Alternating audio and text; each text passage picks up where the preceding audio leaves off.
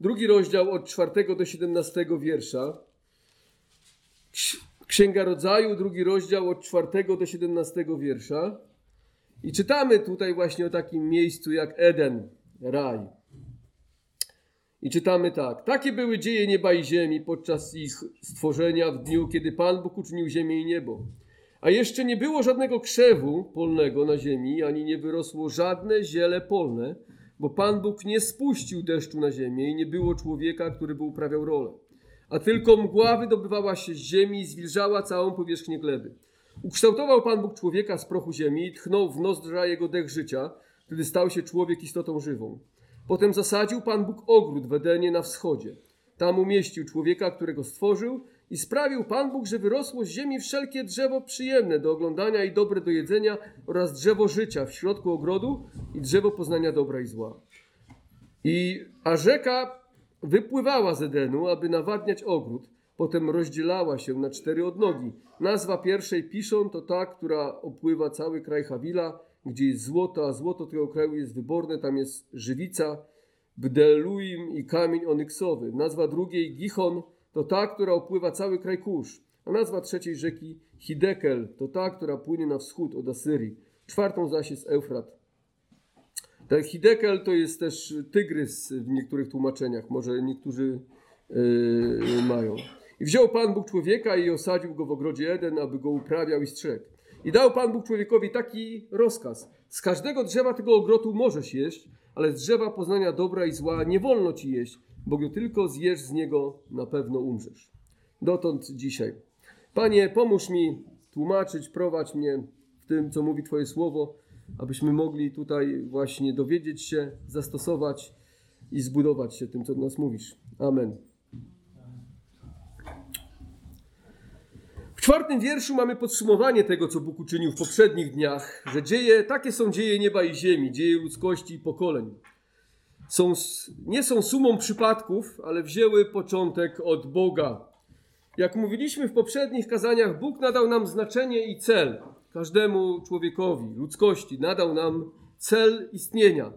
Teraz w drugim rozdziale zaczynają się właśnie dzieje ludzkości. Niektórzy twierdzą, że ten drugi rozdział Księgi Rodzaju jest osobnym opisem stworzenia. Możecie mieć czasami wrażenie, że mamy 2 opisy stworzenia. Jeden w pierwszym rozdziale, a później w drugim jakby powtórzenie i takie są tam różnice. Nie zawsze wiemy, co z tym zrobić, z tym drugim opisem stworzenia. Dlatego w przekonaniu wielu krytyków ten fragment z Księgi Rodzaju został dodany później. Wskazuje się również na niektóre właśnie różnice porządkowe między pierwszym rozdziałem a drugim rozdziałem, co ma być dowodem na to, że opis stworzenia z Księgi Rodzaju nie jest dosłowny. Należy tutaj podkreślić, że w drugim rozdziale nie mamy osobnego opisu stworzenia. To nie jest osobny opis stworzenia, jakiś drugi opis stworzenia. Po prostu od drugiego rozdziału historia stworzenia zaczyna skupiać się na człowieku. Pierwszy jest taki ogólny jakby opis stworzenia, a później Bóg przechodzi do człowieka. I zobaczycie, czytając całą Biblię, na pewno zwróciliście uwagę, że historia to jest historia zbawienia, to jest historia zbawienia ludzkości. Tak? Jest Bóg w centrum i Bóg chce zbawić człowieka od początku, od upadku do samego końca i do tego zmierza. Dlatego drugi rozdział zaczyna się właśnie skupiać na człowieku. Jakie są dzieje i losy człowieka, prawda? Więc na początku było ogólne stworzenie, ale Bóg nie skupia się na zwierzętach, Bóg nie skupia się na wspaniałej przyrodzie, skupia się na człowieku. Dzieje i losy człowieka, bo człowiek jest tą osobą, która potrzebuje zbawienia. Człowiek jest tą osobą, która była koroną stworzenia i Bóg uczynił stworzenie dla człowieka. Więc gdy spojrzymy na Księgę Rodzaju z lotu ptaka, to zobaczymy, że historia ludzkości jest historią ciągłych upadków, w których Bóg sądzi człowieka, ale też okazuje miłosierdzie i łaskę. Widzimy to w przypadku Adama i Ewy, gdy upadają w grzech, a Bóg wylewa na nich swój sąd, ale też daje zapowiedź Mesjasza w 3 rozdziale, w 15 wierszu. Prawda? Później widzimy pierwsze morderstwo, jak Kain zabija swego brata Abla. Tu również Bóg wylewa swój sąd na Kaina, ale daje mu też łaskę. W jaki sposób? Pamiętacie? Znak. Daje znak, prawda? Na jego czole tam było, tak? żeby nikt, kto spotka Kaina, nie zabił go, nie zemścił się za brata Abla, którego zabił. Więc Bóg znowu okazuje łaskę. Później ludzkość dochodzi do takiego miejsca, gdzie Pan Bóg postanawia zniszczyć wszystko, co jest na ziemi, ale ocalił jedną rodzinę, ocalił Noego. No i później, jak Noe wychodzi z arki, to co się dzieje? Bóg zawiera przymierze. Znowu daje łaskę. Tak? Z ludzkością zawiera przymierze, z Noem, z jego potomstwem zawiera przymierze, że już nigdy nie zniszczy ziemi. Nie? I później mamy wieżę Babel. Znowu ludzkość dochodzi do jakiegoś miejsca, kiedy odwraca się od Boga, kiedy buduje wieże, czyli jakiś bezbożny obiekt kultu religijnego. Bóg miesza tam języki, ale co robi w 12 rozdziale? Powołuje Abrahama, prawda? Przez którego chce swoje obietnice wypełnić i dać Zbawiciela. Tak więc widzimy, że historia ludzkości to jest historia upadków, ale Bóg ciągle okazuje człowiekowi łaskę. Bóg ciągle wychodzi do człowieka, żeby dać mu swoją miłość, swoją obecność i swoje zbawienie. Tak? I to właśnie widzimy w całej Biblii. Gdy tak spojrzymy na Biblię z lotu ptaka. Więc po pierwsze mamy taki ogólny opis stworzenia w 1 rozdziale. Teraz akcja skupia się na człowieku i historii zbawienia. Choć Bóg wszystko już uczynił, to jednak ogród Eden miał być jeszcze takim wyjątkowym miejscem na ziemi, gdzie człowiek będzie miał odpowiednie warunki do życia. Taka, mówimy, wisienka na torcie. Tak? Bóg mógłby zostawić Adama na tej ziemi, na mieszkanie. Tam wszystko było, co było potrzebne do życia. Ale Bóg jeszcze postanowił Adama umieścić w jakimś wyjątkowym, specjalnym, pięknym miejscu. Piękniejszym niż standardowo. Nie wiem, może jakaś kompozycja kwiatów, roślin tam była odpowiednia. Coś było, czego nie było gdzie indziej. Właśnie w ogrodzie Eden. I postanowił dać to miejsce Adamowi, żeby tam Adam cieszył się tym miejscem i chwalił Boga. Widzimy, że oprócz roślin, które Bóg już stworzył, były jeszcze rośliny, które zależały od uprawy ziemi przez człowieka. Nie wiem, czy zwróciliście na to uwagę, ale tutaj czytaliśmy: a jeszcze nie było żadnego krzewu polnego na ziemi, ani nie wyrosło żadne ziele polne, bo Pan Bóg nie spuścił deszczu na ziemię i nie było człowieka, który by uprawiał rolę. Czyli z jednej strony Bóg stworzył ziemię i różne rośliny, ale były też rośliny, które wymagały czego? Pracy. Które wymagały pracy człowieka. Tak? Także tak to wyglądało i jeśli chodzi o te rośliny, prawdopodobnie to były jakieś zioła, były może to jakieś owoce, jakieś rośliny, które były na pożywienie dla człowieka. Wymagały po prostu jego uprawy, tak? Bóg to wszystko uczynił. Czytamy, że nie padał jeszcze deszcz na ziemię, a tylko mgła wydobywała się z ziemi i ją zwilżała. A w 10 wierszu jest powiedziane, że z Edenu wypływała rzeka, która nawadniała ogród. Należy pamiętać, że po stworzeniu i przed potopem na ziemi panował zupełnie też inny klimat. Nie wiem, czy myślimy czasami o tym, ale ten klimat sprawiał, że warunki do wzrostu roślin i życia były o wiele bardziej sprzyjające niż teraz. Jestem przekonany, że był to klimat o wiele bardziej łagodny, w którym było mało gwałtownych zjawisk, prawdopodobnie w ogóle nie było burz, tak, wiatrów i takich rzeczy, których dzisiaj się obawiamy, trzęsień ziemi. Tak? Po prostu świat się zmienił po potopie, ale na początku tego nie było. Sugeruje też, że prawdopodobnie nie było zimy, czyli na tej ziemi pierwszej, której Pan Bóg stworzył, Adam nie doświadczał zimna.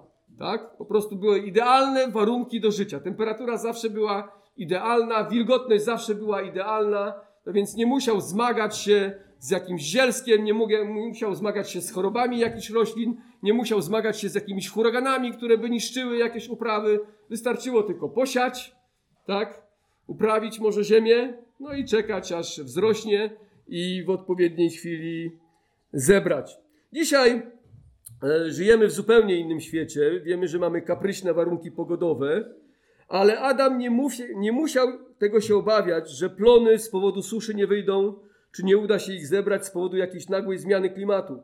Świat, który stworzył Pan, był naprawdę wspaniały, o wiele bardziej przewidywalny i bezpieczny niż obecny. W takim świecie problem głodu nigdy nie istniałby, a każdy miałby jedzenia pod dostatkiem. Musiało być wspaniale.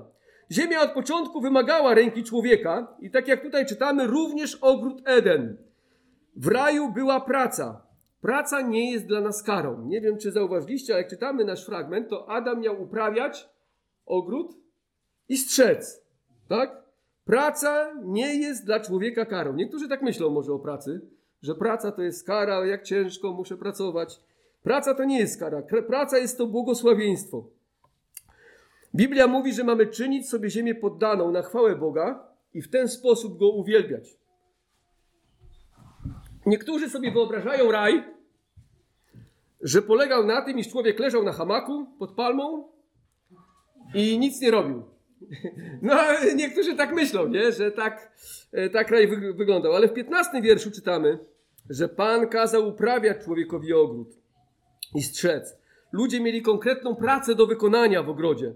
Praca dla nas jest błogosławieństwem i Bóg chce, by każdy chrześcijanin pracował, o ile jest zdrowy i jest w stanie zarobić na swoje utrzymanie. Pamiętajmy, że sama praca nie jest przekleństwem. Trudność w pracy związana jest z przeciwdziałaniem przekleństwu, które spadło na ziemię i na człowieka z powodu grzechu. Ale praca nie jest przeklęta przez Boga. Tylko ziemia jest przeklęta przez Boga. Tak? W wyniku upadków musimy zdobywać chleb, często w trudzie i zmęczeniu.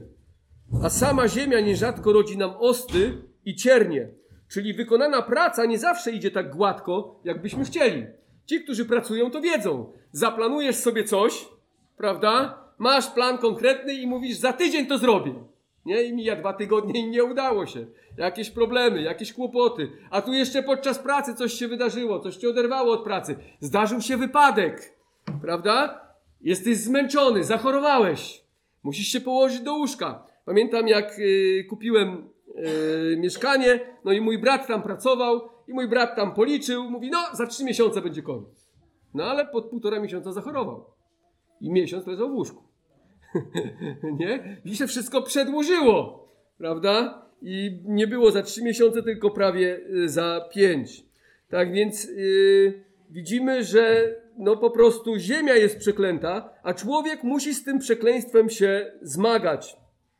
Ale to nie znaczy, że mamy nie pracować czy unikać pracy. Wprost przeciwnie. W ten sposób Biblia mówi, że mamy służyć Panu, chwalić Go przez naszą pracę, wykonując ją dobrze i z ochotą. Tak wykonana praca wystawia dobre świadectwo Chrystusowi i ma od Niego zapłatę. Jak mówi apostoł Paweł w liście do Kolosan 3,23 wobec sług, aby pracowali z duszy jak dla Pana, a nie jak dla człowieka, wiedząc, że od Pana otrzymają zapłatę. Myślałem sobie czasami nad Józefem. Józef był to człowiek ze Starego Testamentu, który został uprowadzony ze swojego domu, sprzedany do niewoli do Egiptu i trafił do domu Potyfara, egipskiego dostojnika. Ale jak on się zachowywał tam jak niewolnik? Jak on pracował? W niewoli pracował tak, że ten pan dostrzegł, że to jest wyjątkowy pracownik. Prawda? Wyjątkowy pracownik. No jest niewolnikiem, a stara się, jakby to było jego. Nie? Dlatego wyniósł go później na wysokie stanowisko. Podobnie było też w więzieniu, gdy Józef był w więzieniu. Zachowywał się tak, że był wyjątkowym więźniem, wyróżniał się od innych. Po prostu pomagał temu dowódcy więzienia. Nie? Jakiś czas temu oglądałem taki dokumentalny film Najcięższe więzienia świata. No i w tych więzieniach więźniowie najczęściej nie mają dobrych relacji z tymi klawiszami. Po prostu wyzywają tych klawiszy, no a klawisze, no wiadomo jak to klawisze, są często sfrustrowani, zdenerwowani, wyjmują pałę, no i biją tych więźniów. Bardzo trudne relacje w tych więzieniach. Ale Józef w więzieniu miał dobre relacje ze strażnikami, prawda? Pomagał im w pracy. No i wtedy oni też ustanowili go kimś, kto był takim pomocnikiem przełożonego więzienia. To więc praca jest dobra, tak jak mówi apostoł Paweł tutaj do sług. Dobrze pracujcie, w ten sposób wydacie dobre świadectwo dla tych, którzy was obserwują. W drugim liście do Tesaloniczan, w 3 rozdziale, w 10 wierszu, Paweł poucza tych, którzy nie chcieli pracować, że jeśli ktoś nie chce tego czynić, to niech również nie je. Tak? Biblia mówi, że jeśli nie chcesz pracować, nie mówi, że jeśli nie możesz pracować, bo są ludzie, którzy nie mogą pracować, są chorzy i trzeba im pomóc. Ale niestety są też tacy, i tacy byli w zborze, którzy nie chcieli pracować. Prawdopodobnie w liście do Tesaloniczan jest to związane z tym, że niektórzy mówili, niedługo przyjdzie Pan Jezus. Skoro przyjdzie Pan Jezus, to co? To ja już nic nie będę robił. Tak sobie usiądę na tej kanapie i będę siedział i czekał na Pana Jezusa. Nie? No niektórzy tak myślą, że no niedługo przyjdzie Pan Jezus, ja już nic nie będę robił. Nie, pracuj. Kiedyś zapytano Marcina Lutra, co byś zrobił, jakby jutro miał przyjść Pan Jezus. A Luter powiedział, poszedłbym zasadzić drzewo.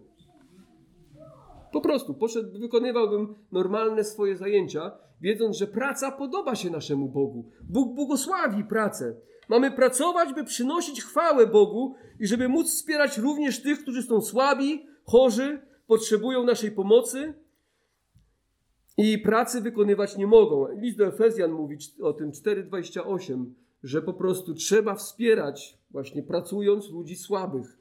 Jeden z reformatorów, właśnie też Marcin Luter, powołam się na niego, mówi: Bóg nie chce leniwych próżniaków, przeto należy wiernie i pilnie pracować, każdy stosownie do swego zawodu. Do tego Bóg chce dać błogosławieństwo i pomyślność. Jeśli chcesz pracować, to Bóg będzie ci błogosławił i będzie cię w tej pracy prowadził. Dzisiaj wielu socjologów jest zgodnych, że to właśnie chrześcijańska etyka pracy jako rezultat reformacji spowodowała bogactwo Zachodu. Dlaczego nikt nie chce jechać do Rosji do pracy? Prawda? Albo na Białoruś do pracy. Ale gdzie ludzie chcą jeździć do pracy? Do Norwegii, tak? Do Holandii, do Niemiec, do Stanów Zjednoczonych. A dlaczego właśnie tam? Bo tam była reformacja. Te wpływy reformacyjne były bardzo szerokie. I ludzie, którzy się nawracali do Chrystusa, po prostu zaczęli dobrze pracować i uczyli dobrze pracować swoje dzieci. A z pracy co się bierze? No bogactwo. Jeśli pracujesz, no to prawdopodobnie będziesz miał, tak jak czytamy, Bóg będzie ci błogosławił, tak? I w ten sposób będziesz majętny. Tak więc dlatego te kraje dzisiaj są o wiele bogatsze niż kraje, gdzie no nie było reformacji, nie było takich wpływów reformacyjnych. W związku z tym, że praca jest naszym powołaniem, wykonujmy ją dobrze, pamiętając, że dla Pana pracujemy, służąc Mu w ten sposób. Nie ma znaczenia, to jest ważne, co chciałbym powiedzieć. Każdy chciałby wykonywać jakąś super pracę. Tak? Mówimy, chcielibyśmy, żeby nasze dzieci miały jakieś super zajęcia. Ale tak naprawdę nie ma znaczenia, jaką pracę wykonujemy. Każda, o ile nie jest grzesznym zajęciem, gdy jest oddana Panu, jest przez Niego błogosławiona. Weźmy to pod uwagę, że w oczach Pana nawet najprostsza praca czyniona na Bożą chwałę staje się zajęciem króla. Bóg błogosławi każdą pracę, nawet jeśli jest najprostsza. Nawet jeśli jest zwykła praca, ale możesz mieć poczucie, jeśli pracujesz dla Pana, jakbyś robił zajęcie króla. Gdy ja to zrozumiałem w moim życiu, to zmieniło zupełnie moją etykę pracy. Już praca nie stała się dla mnie takim mozołem, że wiecie, oj, znowu trzeba do pracy, znowu do roboty. Każdy kolejny dzień. Ale ja myślałem sobie, jak wstawałem rano do pracy, że znowu mogę pracować dla chwały mojego Pana. Nie? I każdego dnia wstawałem z uśmiechem do pracy. Większość ludzi, idąc do pracy, właśnie wstaje w taki sposób do niej, że no znowu kolejny dzień, no trzeba wykonać te swoje obowiązki. Ale gdy zaczniesz myśleć, że pracujesz dla Pana, służąc Mu w ten sposób, będziesz mógł się cieszyć z tego, że w taki sposób Panu Bogu możesz oddawać chwałę. Peterson, poeta klasy robotniczej, jeszcze jedną rzecz tu chciałem nadmienić. Wspomnijmy na Jezusa, który zanim podjął się służby, wykonywał zajęcie cieśli i stolarza.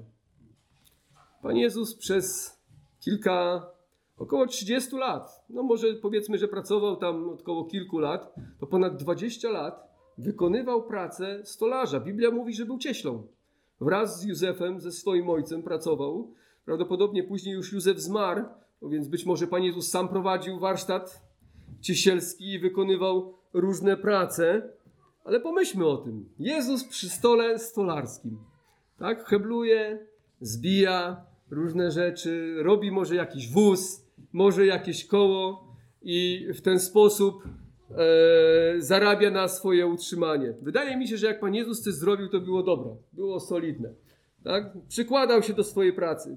I Peterson, poeta klasy robotniczej, napisał kiedyś wiersz. Gdzie stał jego warsztat, nie jest rzeczą pewną, lecz często, gdy w swoim strugam szorstkie drewno, zdejmuję kapelusz, gdy w myśli zobaczę, że wykonywał tą samą, co ja dzisiaj pracę. Kiedy jesteś spocony, kiedy jest ci ciężko w życiu, kiedy myślisz sobie, jak ciężko, że muszę pracować, pomyśl, że Jezus też pracował, też był spocony, też był zmęczony i pomyśl sobie, że możesz dzisiaj wykonywać podobną pracę jak On. Jeśli wykonujesz ją na chwałę Pana, to tak jakbyś wykonywał pracę króla. Tak patrzy na to Pan Bóg. Tak więc twoja praca i twoje zajęcia, jakiekolwiek by nie były, nie są bez znaczenia. Chociaż myślisz może czasami, a kim ja tutaj jestem? Co ja znaczę? Czy znaczy cokolwiek moja praca, którą wykonuję? Nikt mnie nie zauważa w moim zakładzie pracy. Jeśli pracujesz dla Pana, to Bóg to widzi. Drodzy, w ostatnich kazaniach na temat stworzenia mówiliśmy, że ziemia po stworzeniu była wyjątkowo pięknym miejscem. Obecnie też jest pięknie, ale zanim nadszedł potop, było wiele piękniej. Teraz mieszkamy na zgliszczach. Ogród Eden natomiast był jeszcze wspanialszy. Nie wiemy dokładnie, jak wyglądał, ale nie wiemy, gdzie dokładnie się znajdował. Pamiętam, że jak byłem dzieckiem, to marzyłem, żeby znaleźć tą lokalizację ogrodu Eden. Nie wiem, czy wiecie, ale dzisiaj jest sporo poszukiwaczy ogrodu Eden. Ludzie szukają ogrodu Eden, wierząc, że znajdą to miejsce i może znajdą tam jakieś skarby, które są przypisane do Edenu. Czytamy, że ten ogród był na wschodzie. Wygląda na to, że jest to wschód od Izraela. Mamy jeszcze rzekę wypływającą z ogrodu i rozdzielającą się na 4 odnogi. Piszon, Gichon, Tygrys i Eufrat. Dwie z tych rzek, Tygrys i Eufrat, są znane do dziś, choć nie wiemy, czy to są te rzeki, które wypływały z ogrodu. Ale biorąc pod uwagę wschód oraz to, że obecny Tygrys i Eufrat są tymi samymi rzekami, które wypływały z ogrodu, możemy przypuszczać, że ogród Eden być może znajdował się gdzieś na terenie Bliskiego Wschodu. Tak? Może to jest teren dzisiejszego Iraku. Jednym z dowodów na to mogą być pokłady ropy naftowej, bo jak wiemy, ropa naftowa pochodzi ze szczątków organicznych. A właśnie w tych rejonach jest najwięcej na świecie ropy naftowej, co by dowodziło, że w tamtym rejonie była największa roślinność, która została przykryta ogromnymi zwałami ziemi i wodami potopu. Nie znajdujemy w Biblii dokładnych opisów ogrodu Eden, ale chciałbym wam pokazać pewien fragment w 28 rozdziale Księgi Ezechiela, w którym mamy mowę prorocką przeciwko królowi Tyru, utożsamianego z szatanem przez wielu biblistów. I zwróćmy uwagę na 12 wiersz tej mowy prorockiej. Księga Ezechiela 28:12. Czytamy tak. Byłeś w Edenie, w ogrodzie Bożym. Okryciem Twoim były wszelkie drogie kamienie. Karneol, topaz i jaspis, chryzolit, beryl i onyks, szafir, rubin i szmaragd. Ze złota zrobione były Twoje bębenki, a Twoje ozdoby zrobiono w dniu, gdy zostałeś stworzony. Drodzy, to może mówić nam, że w Edenie nie tylko była wspaniała roślinność, ale też leżały na wyciągnięcie ręki, co? Cudowne, piękne minerały. Tak? Czyli Adam przechodził się i kopnął jakiś szmaragd. Nie? Mogło tak to wyglądać. Nie? A tu jeszcze jakiś diament leży, taki wielki.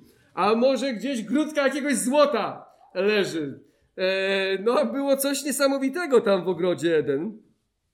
W 31 rozdziale Księgi Ezechiela mamy poetycki opis upadku Faraona, a w tym opisie porównanie jego wielkości do wspaniałych drzew Edenu.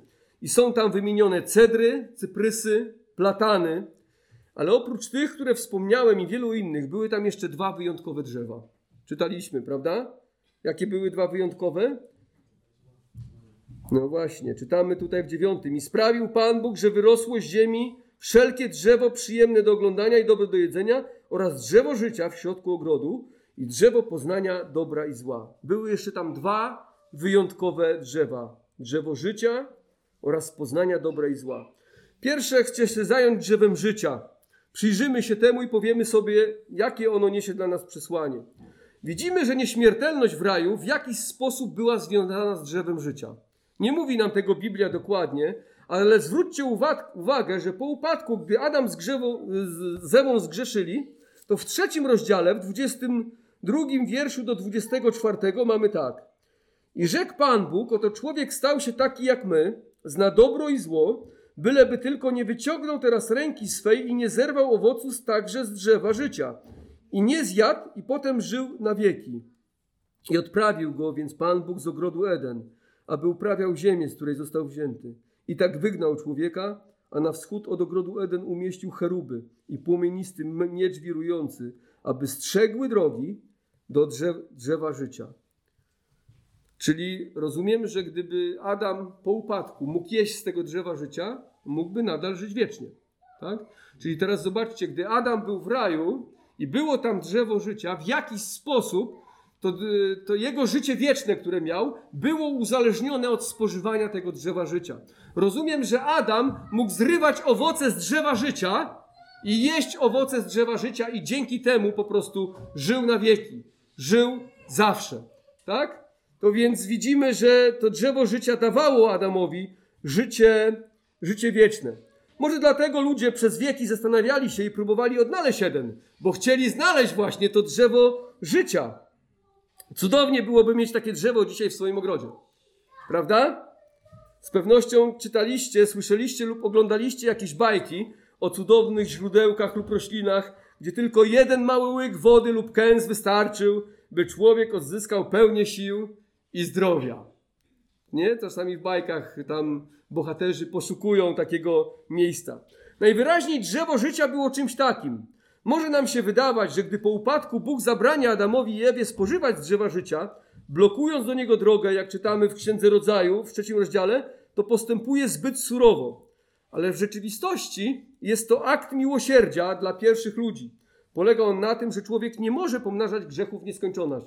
Teraz wyobraźcie sobie, gdyby po prostu człowiek miał dostęp ciągle do drzewa życia.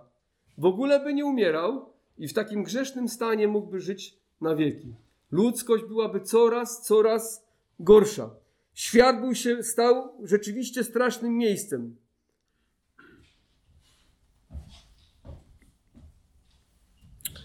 I w ten sposób Bóg okazał człowiekowi miłosierdzie. Gdy wiemy, że umieramy, gdy wiemy, że jesteśmy słabi, gdy wiemy, że potrzebujemy Boga, to wtedy to powinno skłaniać nas do refleksji, że po prostu szukamy Boga, nawracamy się. Niestety człowiek, gdy miałby dostęp do drzewa życia w swoim grzesznym stanie, sugeruje, że stałby się coraz bardziej arogancki, pyszny, zepsuty i gdyby Bóg pozwalał mu kontynuować życie wieczne. Stan naszej grzeszności ciągle by się pogłębiał. Żeby pobudzić naszą wyobraźnię, weźmy pod uwagę, jak pierwsi ludzie stali się zepsuci, żyjąc tylko po kilkaset lat. Oni nie żyli 80, żyli po 900 lat, tak? Może trochę ponad 900, ale poziom zepsucia był tak wielki, że Bóg postanowił zniszczyć całą ziemię wodami potopu. Teraz wyobraźcie sobie, jakby człowiek żył 5000 lat, jakie by było zepsucie na ziemi. Ale drzewo życia niesie jeszcze głębsze przesłanie. Jest typem lub zapowiedzią Chrystusa. To Chrystus dzisiaj dla nas jest drzewem życia. Zobaczmy, co mówi Księga Objawienia. Otwórzmy Księgę Objawienia, 22 rozdział, pierwszy wiersz. Księga Objawienia, 22 rozdział, pierwszy wiersz i drugi. I pokazał mi rzekę wody żywota, czystą jak kryształ, wypływającą w stronę Boga i Baranka, na środku ulicy Jego i na obu brzegach rzeki drzewo żywota, rodzące 12 razy, wydające co miesiąc swój owoc, a liście drzewa służą do uzdrawiania narodów. Na środku ulicy Jego i na obu brzegach, tak, tam było na środku ogrodu, tak, tu mamy na środku ulicy, na obu brzegach rzeki drzewo żywota. Czyli widzimy, że w Nowym Jeruzalem jest drzewo żywota, tak? Objawienie 22:14, zobaczcie. Błogosławieni, którzy piorą swoje szaty, aby mieli prawo do drzewa życia, i mogli wejść przez bramy miasta, tak? Wiemy, że te szaty, błogosławieni, którzy piorą swoje szaty, wiemy, że te szaty mamy prać we krwi baranka, mówi Biblia, tak?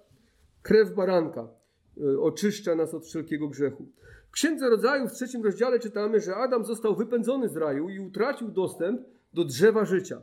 Księga Objawienia natomiast mówi nam, że to, co utracił Adam, a z nim cała ludzkość, zostało odzyskane przez kogo? przez Chrystusa. Jeśli bierzemy swoje szaty we krwi baranka, czyli wierzymy w Chrystusa jako naszego Zbawiciela i Pana, zawierzając Mu swoje życie, otrzymujemy dostęp do drzewa życia. Pan Jezus Chrystus jest naszym drzewem życia. Pan Bóg w Jezusie przywrócił nam to, co zostało utracone. Teraz trzeba tylko przyjść i karmić się z tego drzewa, czyli wierzyć w Pana Jezusa, ufać Mu, dbać o społeczność z Nim, a pewnego dnia, kiedy w pełni nastąpi nasze odkupienie i będziemy w Nowym Jeruzalem, podejdziemy do fizycznego drzewa życia i spróbujemy jego owoców. Każdy kęs tego owocu będzie cudownie smaczny i będzie wskazywał na Jezusa. Będziesz jadł i myślał o Jezusie. Jaki Jezus jest wspaniały, jak wspaniale nas odkupił. Gdy czytamy w Księdze Rodzaju, a później w Księdze Objawienia, to możemy dostrzec tam wiele kontrastów i zobaczymy, że Księga Objawienia jest dopełnieniem w Chrystusie wszystkiego, co rozpoczęło się w pierwszej księdze Biblii. Zwróćcie uwagę na kilka porównań. Księga Rodzaju mówi o stworzeniu słońca. Objawienie 22:5 mówi o miejscu, które nie potrzebuje słońca. Tak? Tam już nie będzie słońca. Czytamy, że Bóg będzie nam świecił. Księga Rodzaju mówi o wejściu grzechu na ten świat. Objawienie 22:3 mówi o wygnaniu wszelkiego grzechu. Nie będzie żadnego grzechu w tym miejscu. Księga Rodzaju mówi o przekleństwie grzechu rzuconym na ludzkość. Objawienie 22:3 mówi o złamanej klątwie przez Jezusa.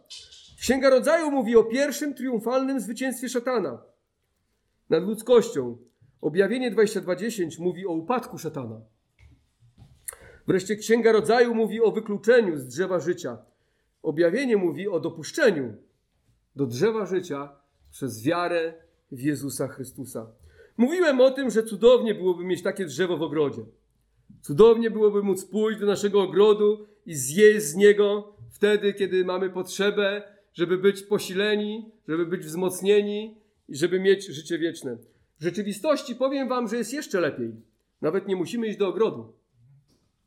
Wystarczy, że zawołamy z wiarą do naszego ukochanego Zbawiciela, Pana Jezusa Chrystusa, który jest wszędzie i słyszy z każdego miejsca.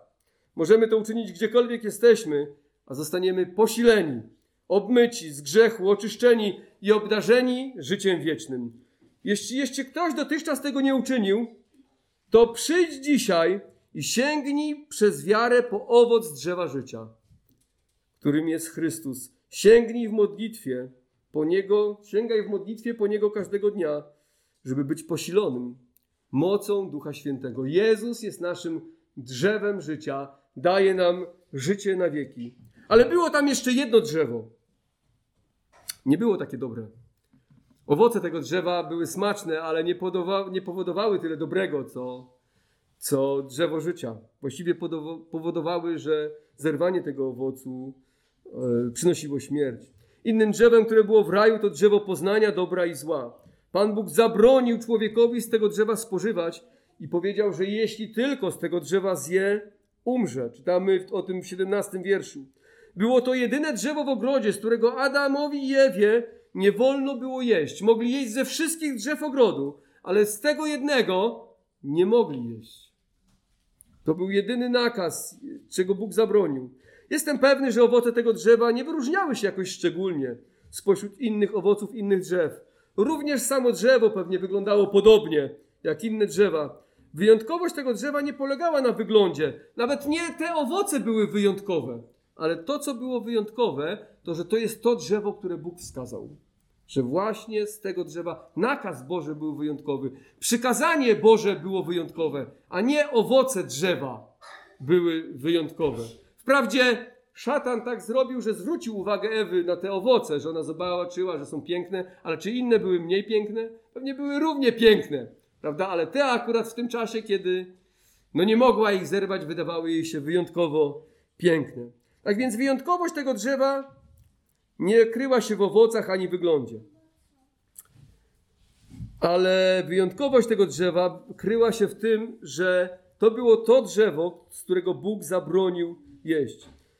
I wygląda na to, że była to próba dla człowieka. Pewien test, któremu Adam z Ewą zostali poddani i go nie przeszli. Możemy się zastanawiać, może ty się zastanawiasz, dlaczego Bóg w ogrodzie umieścił drzewo w raju. Powiem szczerze, że nie wiem.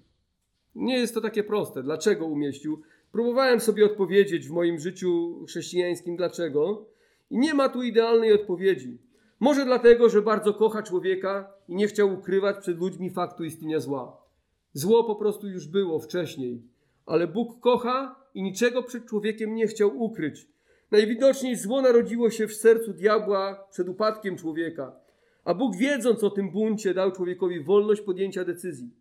Prawdziwa relacja miłości może mieć miejsce tylko wtedy, kiedy jest zbudowana na prawdzie. Dlaczego nic nie chcemy ukrywać przed naszymi małżonkami? Prawda?